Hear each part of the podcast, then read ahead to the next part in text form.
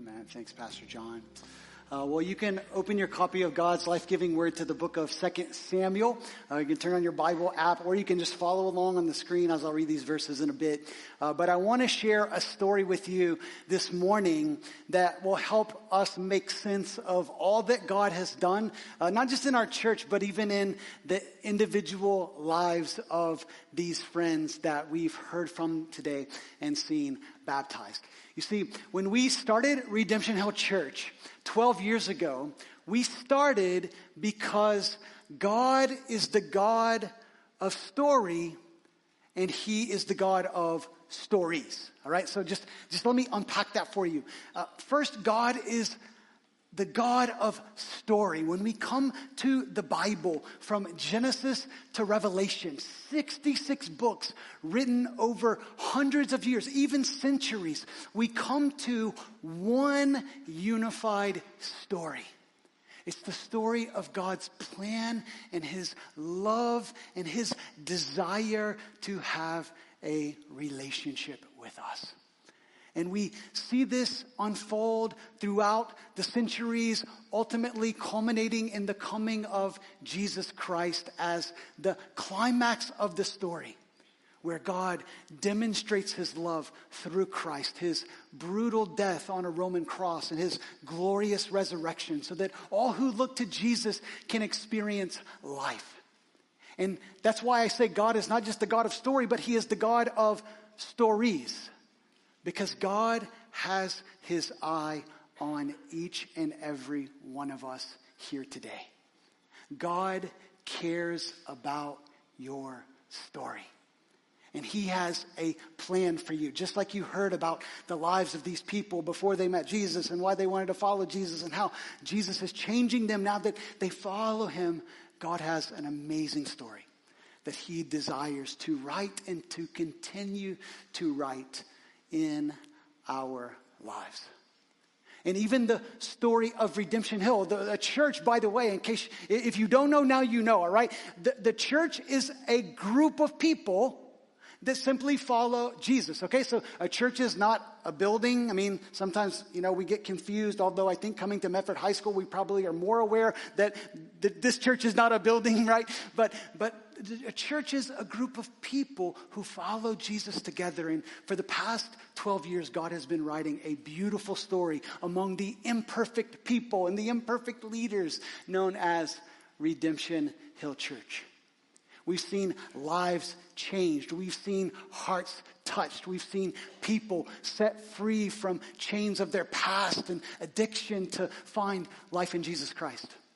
We found that not only does God have a concern for us as individuals, but he actually brings us into a new family that come together on Sundays and meet in groups throughout the week and serve together on teams. And all the things that you see here happening today are a result of the people known as Redemption Hill just coming together and say, we love God, we want to worship him, and we love our community, we want everyone to know about Jesus. And that's why as a church we've served our city and we've found ways to display the tangible love of Christ in very tangible ways. And so we celebrate all God has done in these past 12 years, and yet we look forward to all that God has in store in the future. And so to connect these stories, I want to share a story with you out of the Bible, 2 Samuel chapter 9. What we're going to find here as we, we hear the story are there are two main characters, all right? You have a man named David and a man named Mephibosheth. And these two men could not have lived more different lives. On the one hand, you have David, the son of Jesse, who, as a boy, was doing ordinary things that boys do with their dad, who was a shepherd, and he is out in the fields working his job, taking care of the sheep, when a prophet named Samuel comes to the family and says, Hey, one of your sons, God has an assignment for. And God tells Samuel, Hey, I'm going to let you know which son I have this special assignment for. And the oldest steps forward, and then the second oldest, and the third, and the fourth, and the fifth, and the sixth. And, and Samuel's like, Are there any more sons? Oh, there's the youngest. He's taking care of the sheep. Bring him here. And in that moment, David was anointed as the future king of Israel. That was his story as a boy. But that was not Mephibosheth's story. See, Mephibosheth was the son of a man named Jonathan, who was the son of a man named Saul, who was the first king of Israel. And Saul did a couple good things, but overall, he didn't trust God with his life, and God brought his kingship to a close. And when God removed Saul from being the king of Israel, it was a great danger to Mephibosheth and his family. So much so that as a five year old boy, the, the woman who took care of him, you can read about this in 2 Samuel chapter 4, verse 4. It says that the woman, his nurse who took care of him, picked him up as a five year old. And they ran out. Why is that? Because a departing king leaves a vacancy for a new king, and the former king's family is viewed as a threat to the new king. And so basically, they had to flee for their lives because whoever that next king was going to be might take out the former royal family. But as Mephibosheth is picked up and they run out. We don't know the details, but all we know is the nurse drops this precious five year old boy. And he broke his legs in an irreparable way. And he was crippled in both feet the rest of his life. David, of course, struck down the giant and he was a national hero. People sang songs about David. They loved and adored David, but Mephibosheth was an outcast.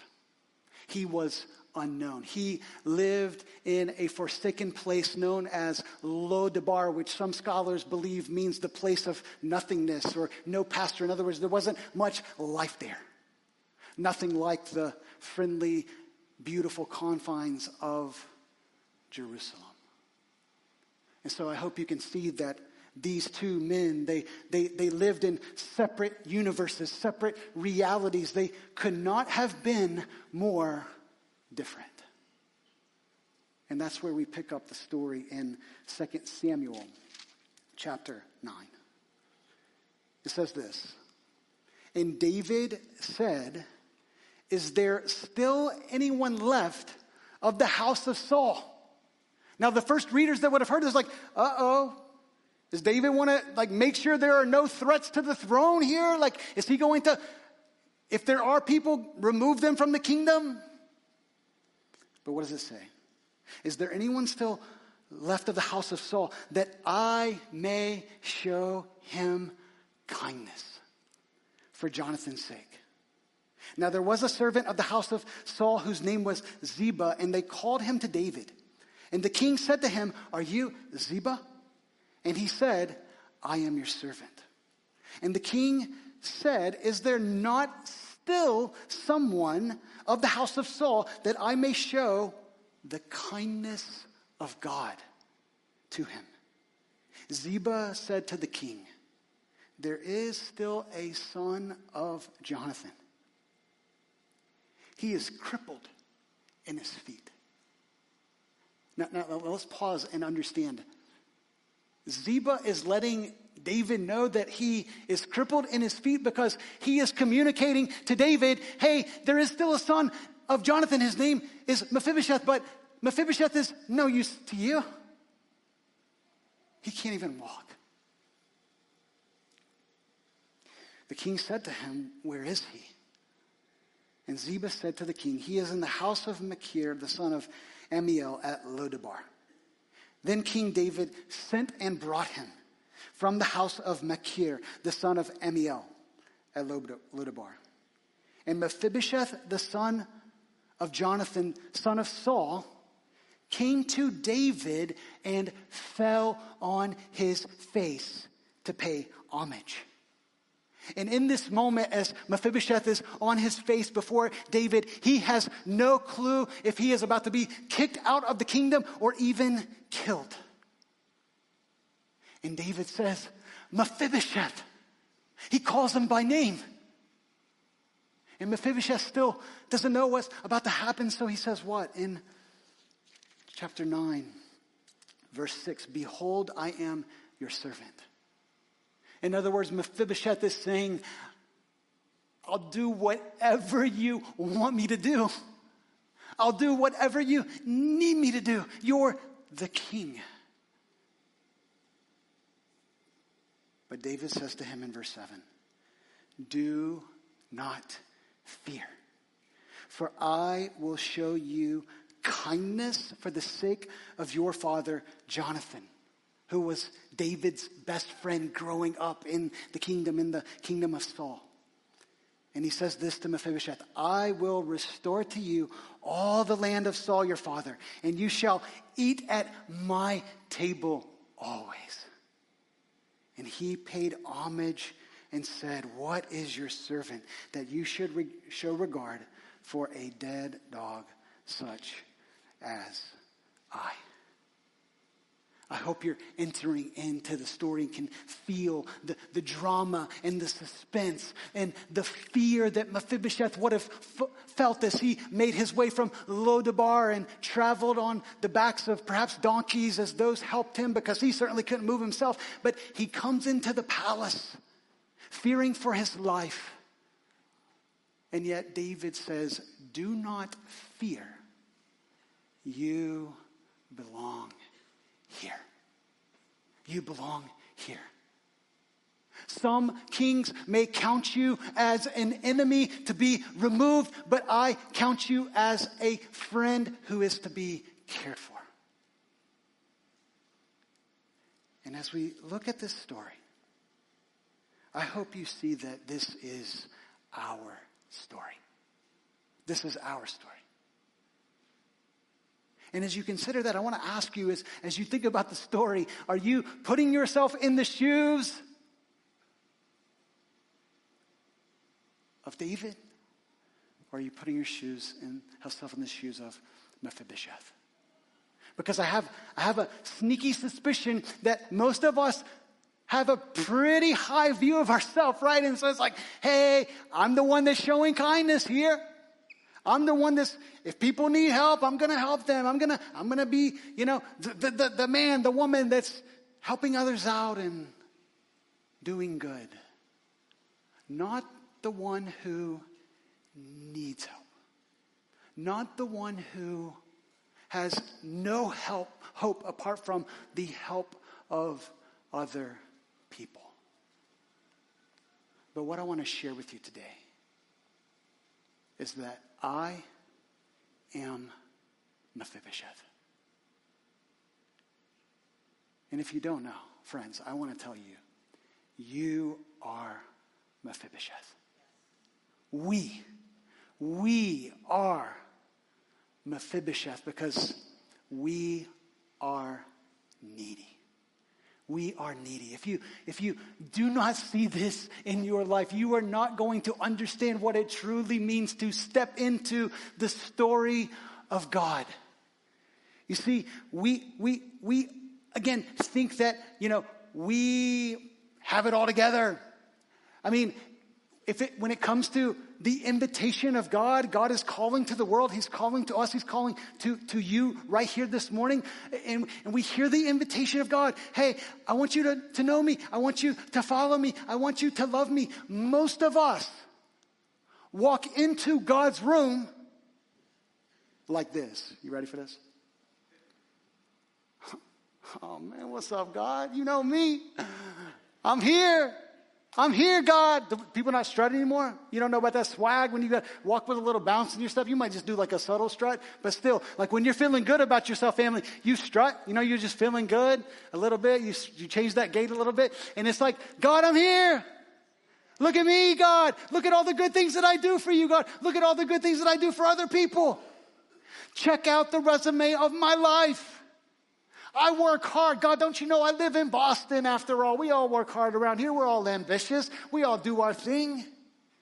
And we're not so bad. I mean, you know, maybe maybe a couple little things here or there, but but we're not bad. I mean, I don't swear like that guy at work, God. But if we dig a little deeper into the spiritual resume of our lives, we start seeing all kind of problems. Amen. I mean, listen. Uh, I have a 2009 uh, Accord. Love it. It was a gift from my parents who are here today. Thank you, mom and dad. Still driving it. All right. It's got 182,000 on it and, uh, it's, it's going. It's going. But, but let me tell you something now. I got to tell you, uh, I had a little, I haven't told my parents yet, I had a little trouble with the starter lately. And so it's got me thinking, especially if my wife has to drive it, because it's one thing if I get stranded, but it's another thing if Marcia gets stranded. You know what I'm saying? It's just different. It's just different. So, um, so I'm thinking like, okay, I mean, pray, but God, do I need to get a new car? Like, what do I do here? I want to drive it till the wheels fall off, it's paid for, whatever. But I don't know if it's reliable. And so I've started at night when the kids go to bed. I'm like, starting what, what, you do when you need a new car, like looking on Facebook Marketplace, looking at CarGurus, looking at TrueCar, trying to figure out what. And, and when you buy a car, what do you do? If you're smart, you go read the Carfax. And every time I see an amazing deal and I go to the Carfax, I see theft. I see accident reported three times. I see damage in the structure under the surface. And that's what our lives are like, friends. And when you look at the facts of our lives, we see that ultimately, while yes, we're not completely evil, we, we do some good things in life, and, and, and we have God's common grace on us because we're made in His image, we also look out for us. We, we are pri- we are pr- prideful. We lust, we, we covet, we want what doesn't belong to us. We're filled with envy and jealousy. Everyone can do good around us as long as they're not doing as good as we are. And we compare, and our insecurities are revealed, and even the standards that we set for ourselves, you and I both know, we don't even meet our own standards, much less the standard of God in our life. See, we are needy. And what I'm here to tell you today is this listen, God loves a humble heart. God loves a humble heart. We look for outstanding, right? Like we want to see the, the best people and the nicest people and the most accomplished people. But God loves ordinary people. God loves those who are outcast. God loves those who are overlooked. God loves those who are oppressed. And here's the thing listen. When God sees us, he sees someone who he loves, whom he made, who he wants to save and redeem, and he sees someone who has the potential of outstanding all over them. Because listen, when God looks at you, He doesn't see ordinary. He sees someone who is extraordinarily made in His image, who He wants to fill up with all of who He is. When God sees you, He doesn't see someone who is just oppressed by life and the things of this world and the people that are surrounding us and coming against us, but He sees someone who He wants to lift up. When God sees someone who is overlooked, he says, Look, I have never, ever taken my eyes off of you. You are no outcast. You are no outcast at all. You belong here. We are needy, but listen, we belong in the presence of God for one reason and one reason only. Listen, friends, God is gracious. God is gracious. We see this in the story again and again through this one word called kindness. Three times it pops up in the story. David says that he wants to show kindness to someone from the house of Saul. He describes it as the kindness of God to someone from the house of Saul. So much so that he says, I want them to always be with me, to always eat at my table. This word for kindness is the Hebrew word chesed. That's why we named our daughter Chesed. And we find it 250 times in the Old Testament. It's translated as mercy, loving kindness, steadfast love, and simply kindness. And it refers to the covenant love of God, the faithful, promise keeping love of God. Scholars would tell us that it is almost untranslatable. It is so full of meaning and loaded with grace. It is the Old Testament equivalent of the word grace. And God is saying, Look, you may be a Mephibosheth. You may be very, very needy, but my grace is for you. And I am inviting you to have a seat at my table. But how does this happen? This happens because God kept every one of his promises. And he sent his son into the world. And now, through his son, Jesus Christ, God is saying, Come. You need to not only understand that we are needy and God is gracious, but you need to hear today that Jesus says, Come. He says, Come to every single one of us here today. You see, Jesus is always the story. He is the, the story of the Bible. He is the hero of the story, and He wants to be the hero of the story of your life here today. And this happens, listen, this happens because Jesus is the true and greater David who not only invites us to have a seat at God's table, but who dies on a cross for our sin. You see, the only reason that we can experience the grace of God is because God treats us as Jesus deserved because Jesus was treated like we deserve on the cross. Jesus dies in our place. He bears the penalty for our sin. He allows there to be a way for our sin to be forgiven, to be washed away. So that if we look to Him and place our faith in Him, we will experience life here and now and forever. And so what I want to invite you to today, listen, if you if you are in Christ, then you have already said, I am needy. God is gracious. Jesus, I heard your voice. I'm home. But if you're in a different part of the story, I want to share with you that following Jesus is not complicated. It's not, hey, Jesus, I'm going to follow you, and now I got to keep a, a list of like a thousand things of do's and don'ts. That's not it. It's as simple as A, B, C. Number one, A, admit your need for God. We are needy. God, I need you. I'm not perfect. I'm less than perfect. I'm far less than perfect. I've sinned against other people, and God, most of all, I have sinned against you, and I understand my sin separates me from you. But God, I see that you are gracious, that you sent Jesus to live the life that I should have lived, to die the death that I should have died on the cross, so that if I believe in Jesus, I can now have a brand new life through him. And therefore, now I see, commit to follow Jesus all the days of my life, just like you heard in the stories of these friends today. And so I want to invite Caleb to, to come out and help us in a time of response. But we're going to, to stand and sing in just a moment. But first, I want to encourage you right where you are just to pray and say thank you to God if you have said, I am Mephibosheth. We are Mephibosheth. But perhaps today is the first time that it really makes sense.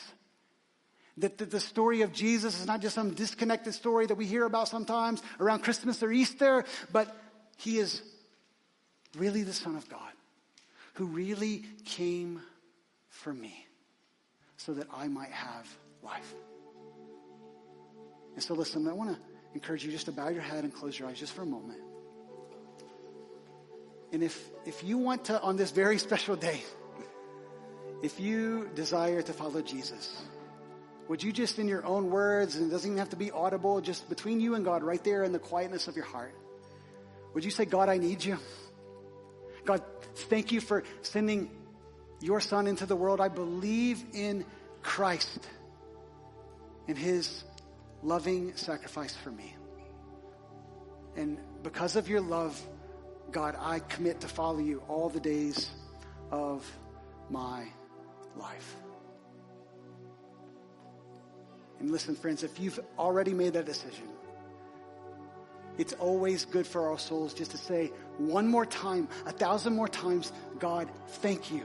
Thank you for what you've done in my story. And so, Father, I thank you for your love today, God. I thank you for the story that you're writing. You're the God of story and you're the God of stories. And God, we ask that as we respond to you, as we celebrate who Jesus is, as we speak Jesus over this room and over the lives of each other here today, God, that for those that are taking that step of faith to follow you for the first time, we say thank you. We celebrate, Lord, the goodness of your grace and kindness to us. We are Mephibosheth. And God, for those of us who followed you many years ago, we say thank you. We rejoice in you today. In Jesus' name, amen. All right, let's stand and let's get ready to sing.